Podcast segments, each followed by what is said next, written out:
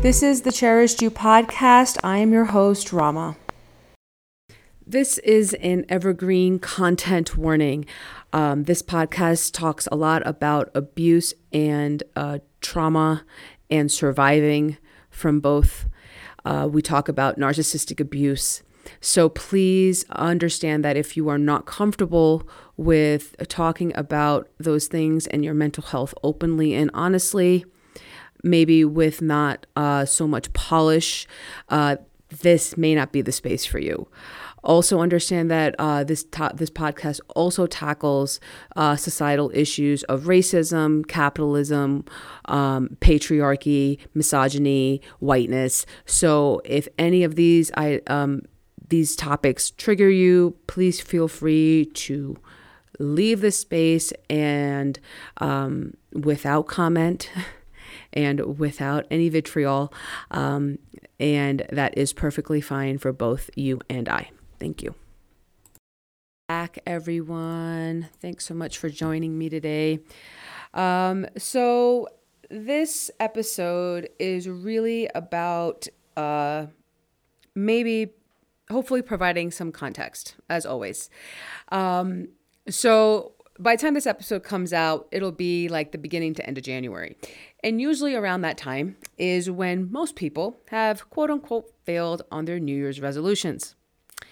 Now, the concept of, I gave up on New Year's resolutions a while ago. I did a word for the year for a while. Um, and then I actually, um, over the, I, I did that for a couple, um, it was probably like four years in January first, I started doing that.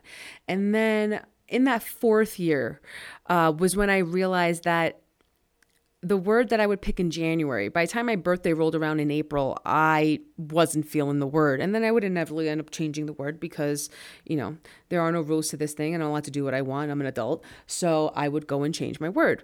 Um, but like all things, when I notice myself doing something a couple, more than a couple of times, I'm like, why am I doing this? And so I kind of took a look. I took a look at my journals. I took a look at what I was doing at the time. Um, I always have some sort of record of some kind um, somewhere that tells me what I was, um, that gives me some insight as to what I was going through in past years. And what I realized is a couple of things. One, that January is a complete bullshit time to set yourself up to change yourself. Um, you, it is in the middle of winter. You cannot possibly try to get yourself up. Like, the number one thing I always see is, uh, being a woman in this society is um about weight loss, and actually this applies to men too. It's just I with women you see it a lot more, um is wanting to like lose weight or move more or eat better, some con some you know some amalgam of all three. And inevitably by the end of the month, you know, even sometimes halfway, a lot of people are feeling really bad about themselves because it's like, one more time, I can't seem to get myself to do this. It's unnatural in the middle of winter to try to get yourself up and go. Earth is still hibernating, especially if you're in the northern hemisphere. In the southern hemisphere, this doesn't apply to you. This applies, you know, that it it probably makes more sense. And honestly, I wish there were some sort of numbers or data to look at, at the difference between New Year's resolutions that are northern versus southern hemisphere based. I would love to see some numbers around that. I haven't found any. But regardless, I'm talking um, with a complete bias toward the northern hemisphere people. Um, so you're trying to change yourself and um, m- make yourself move more or do something radically different in a time where the earth is, the earth is just like kind of sitting still, getting ready, planting seeds, letting go. Like, it's not up and moving yet. It's not growing shit. So what are you doing? Why do you think that you are somehow exempt from the, uh, from the laws of nature and that you can, you know, push this boulder up a hill? You're, you know, let's not do the Sisyphus thing. So what, um, so that was one, um, one thing I noticed. And the other thing is that we are all exhausted this time of year. Um, a lot of people, a lot of people spend the month of December going to a lot of parties. There's family involved with the holidays, and you're supposed to just shake all that off when you're most likely you were out doing a lot of like abusive things to your body on New Year's Eve, and also when you're supposed to wake up on New Year's Day and start something new. Like, you're not even giving your body a chance to recover from everything it's been through in the last day, week, month. How is that? How is that setting you up for success at all? It doesn't. And that's why most people fail. So what I what I do instead is the anti-New Year's resolution. I um I I'm not somebody who goes out a lot. I don't drink. Um, I don't do drugs. And so what I do end up doing is I spend like leading up to New Year's, um, I kind of, December is always a month where I'm very reflective. I'm kind of like taking stock of where I've been over the past few months. And it's, you know, I usually do big things around my birthday, and not so much parties, but like I make big changes around my birthday. So um, I... will um, kind of take stock and see what I did, what I didn't do, where my body is at right now. I usually, I like, I, my biggest thing is I always um, check in and see what's going on with my body. What am I frustrated with? Um, this is where P M S actually comes in really handy. Um, I use P M S as a guide to what is bothering me that I don't normally pay attention to when I'm not PMSing. So, um, I'll take um, I'll take stock of what anxieties come up during my P M S, what I'm depressed about during my P M S, because those are both symptoms that show up then, um, what I'm ruminating about, all of that stuff. And I'll just kind of take a look at it and see if there's like one or maximum two, but I try to keep it to just one thing that could knock down as many pins as I can, kind of like with the bowling ball. And then I spend January, like I spend like the second half of December, the last week of December, really setting myself up to be able to um, kind of let go, like, and plant seeds like that. Those are the two kind of things that I'm waffling with. And I figure out, okay, I, if they're, for example, I'm going to use this year as an example because it's at top of mind. Um, I have been struggling with a lot of inflammation in my body, and I've been struggling with it for a couple of years, but this year it kind of got really, really bad. Um, I noticed it because, um, I don't, um, I used to smoke, uh, I used to smoke cigarettes, but I gave that up a few years ago. Um, I live in Colorado, so I smoke pot occasionally now, and I've cut back significantly from what I did a year ago, which I'm really proud of. Um, I don't overeat. I spent um, the first half of this year really working on my overeating, so I'm not overeating, but I'm experiencing a lot of just f- like inflammation just all over my body. My breathing is out of whack. I'm not getting consistent sleep, even when I am sleeping. I like I sleep s- at least seven to nine hours practically every night, and I'm not always. Um, I'm I'm just not getting quality sleep. My R E M sleep is not up to where I'd like it to be. I don't always get um, deep sleep when I'm sleeping at night either. There have been nights when I haven't gotten either one of those. I just light sleep throughout, and it's very frustrating. Um, I'm dealing with, um, you know, just aches and pains that don't seem to go away. I have mental health things that I um, that I can't seem to get over. I really wanted to. Um, get into a regular exercise routine because I really do like lifting weights and doing yoga, but I haven't been able to stick to anything. Even though I enjoy it, I can't even seem to find the energy to dance because my body is so tired from dealing with all this inflammation that I have. So I had been going back and forth throughout the year on doing a Whole thirty. I hadn't done one all year. And I had tried a couple of times, and then I, I would give it up after a couple of days. I, did, I didn't even, I don't think, I, I think the longest I'd gone through one was for like seven days. And I actually started to see results. And then I like immediately started eating sugar the next day. Um, and it has nothing to do with the program. It was just me. It It was literally me. And what I realized is that I um, was preventing myself from doing this program that actually always helps and gives me insight. I didn't know where the exact problem was. I know that a lot of it has to do with my sugar and simple carb intake. I'm not eating enough vegetables, and no matter how hard I tried, I couldn't just naturally integrate that into my food, into the way that I ate. And this in Whole thirty helps me get more vegetables in and limit my simple carb and sugar intake, you know, to zero practically, um, because that's the way the program is designed. And I had the last couple of times I had done a Whole thirty, I didn't do a full reintroduction because I didn't really need it. Um, I hadn't, I know that I don't, I can't eat gluten because I have celiac. I haven't done dairy in years because, because same thing. Um, but this year I learned that, uh, coffee is a very big problem for me. Not so much that I'm drinking too much of it. I don't drink, um, if I do have one, I don't drink more than one a day, but, um, my celiac rash tends to come back with even that one cup's worth. So that was very interesting to find out this year. Um, but all of that to say that when December first rolled around, I was like, usually the January Whole thirty starts on the first Monday of every of the month that they decide to do it. Um, I started on the first, which was a Sunday, because I was ready to roll. Because I had spent the month of December, um, in particular that last week, kind of getting all my ducks in a row and realizing that they were really, it was just about the habits. In order to succeed on the Whole thirty, there are a certain set of habits you need to apply.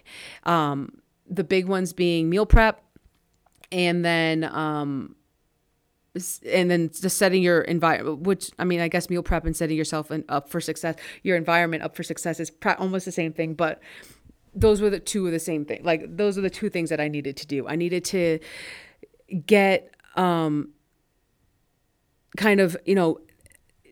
I rearranged my kitchen, honestly, in a way so that I had the the foods on hand that I needed. And the meal prep thing was a big one. I was not, um, I had stopped meal prepping. And that is a big deal for me because at work, because of the way that my my, my, my work's pretty hectic. And even though I do eat regularly now, like I give myself three meals a day. I stopped restricting and um, overeating and restricting as a way to like punish myself. I stopped doing that this year, and I've been pretty consistent with it. Even in times of stress, um, I've noticed that I'm not uh, reverting back to that pattern, which was which has been a really great insight. But I just wasn't doing the things that when I was at my healthiest that I that I was doing, and.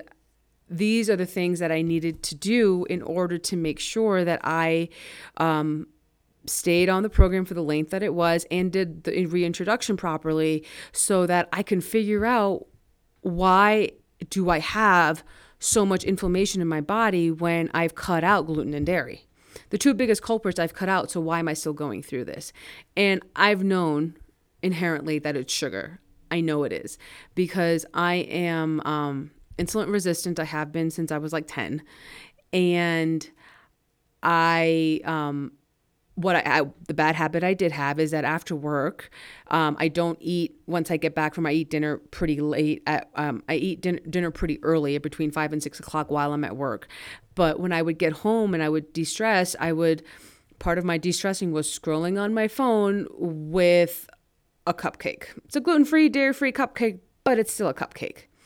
And then there would be a bowl of cereal. And so I was adding in all this sugar, simple carbs at the end of my day because um, I'm not taking care of myself. And that uh, that is enough for the inflammation in my body to be high. I It's just, I'm very sensitive to sugar. Um, and because I haven't been able to have the energy to work out in the way that I want to, um, there is no place for that sugar to go other than to just cause wreak havoc on my body. And so what I, what I did this year was, you know, I prepped myself for this and I, and I was like, I'm not gonna go in and try to be like, let's fix all of my eating habits so I can lose weight. I know it looks like that. I do tend to lose weight on the Whole thirty. That is because a lot of the extra weight I carry is inflammation based. It's not necessarily because I'm overeating. I'm honestly not. I'm a very active person. My job is very active. Um, so It's not it's necessarily a calories thing. It's just I'm inflamed. And a lot of that inflammation sits in my body and looks on my body like weight. So will I lose weight while I'm doing this? Maybe. And most likely it's, um, you know, it's usually a couple pounds of water weight. Um, and then because as the inflammation goes down, the water that it holds goes down with it. And there is, um, because I'm not eating as much simple carbs, my body is better able to access the fat tissue. Like eventually in about a week or so, I'll be able to better access the fat tissue. And then yes, I will lose a couple pounds. It's usually never more than like four or five. It's not anything significant, but really what happens is that the inflammation goes down. I'm able to sleep better. I'm able to make, I'm more attuned. My brain is more in my control. Um, I don't just let the, the rampant thoughts at the end of the day where I'm ruminating with a cupcake or four, um, at the end of the day, it's not, um, I'm not so stuck in that. I'm able to go and be like, okay, I'm going to go do some stretching and mobility work and maybe meditate. And maybe the, I, I'm more proactive in my stress management when I am not inflamed versus when I am.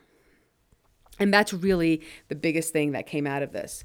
But all of that to say, I am not uh, going, I'm not in the, I'm not in the middle of my January Whole thirty right now with the whole concept of I'm changing myself or I'm going to I'm going to eat stricter because I want to lose weight, because I want to look a certain way. Um, I I'm pretty sure of my results with this program. I've done it enough times to know what it looks like for me. Um, the only difference is, is that there is obviously some information that I'm missing because I've taken out two of the biggest culprits of inflammation for me in the past, and I've been off of them for years, and I'm still having a lot of like a lot of inflammation related problems. Now, granted, I'm nearing forty, so my body is changing, um, which is even more useful now to have this kind of information. So what I'm actually looking to do here is to, I'm not looking to change myself. I'm not looking to make any massive changes or change how I live my life. I'm just trying to A, get back into habits that I used to have in place and I've kind of fallen off the wagon with, like meal prepping for myself so I have the foods that I need that are going to be nourishing and filling and satisfying, um, without scrambling to look at like quick fix, like breads and crackers and chips and that kind of a deal, which I had been doing because that I work at a grocery store. um, and the other thing is I want to set myself up for success so that when the spring rolls around and I am ready to make big changes, because there's one thing that I am not doing in the winter. I am not going to be forcing myself to exercise right now. The one plus side to the Whole thirty is that you will inevitably have more energy. And I will naturally want to have to do something with that energy once that, well, you know, once that energy kick kicks in. What I am not going to do though is force myself into doing the Whole thirty and exercise right now. I'm not going to do it because A, I'm going to set myself up for failure. There's too many things on my plate. I can only do one at a time. And the other thing is that I'm hibernating right now. I honestly don't want to move that much. And doing mobility work at the end of the day and doing some stretching and walking my dog in the morning, my dogs in the morning is more than enough for me right now. I don't need to start weightlifting right now. But I do know that if I do the Whole thirty and my reintroduction correctly, that will take me into the middle of February. And then I'm going to work my food freedom for about a month.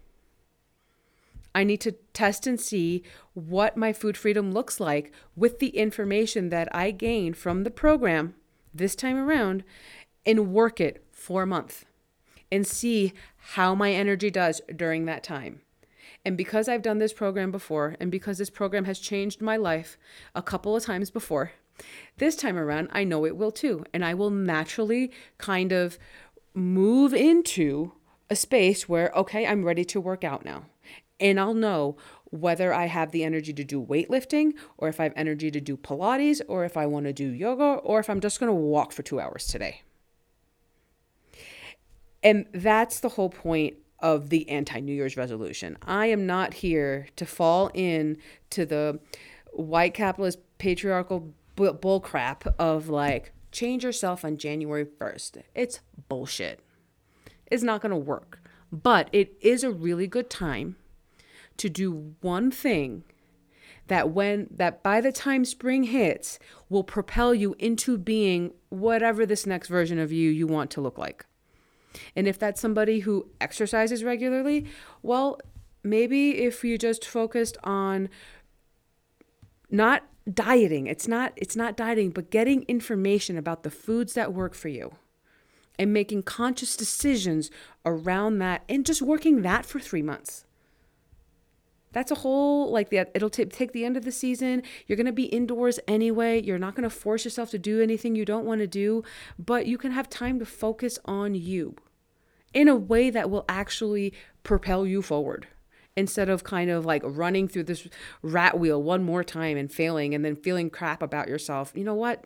We don't, we don't do that anymore. We left that in twenty twenty-two. We're done. If we're going to use the new year to mark anything, that's what we're leaving behind. But use these next couple of months instead of setting yourself up for failure with a with another New Year's resolution or some other form of a previous thing that you've always done. Use this use January and February for the last couple of months of winter to be like, okay, where am I at? Where do I want to go?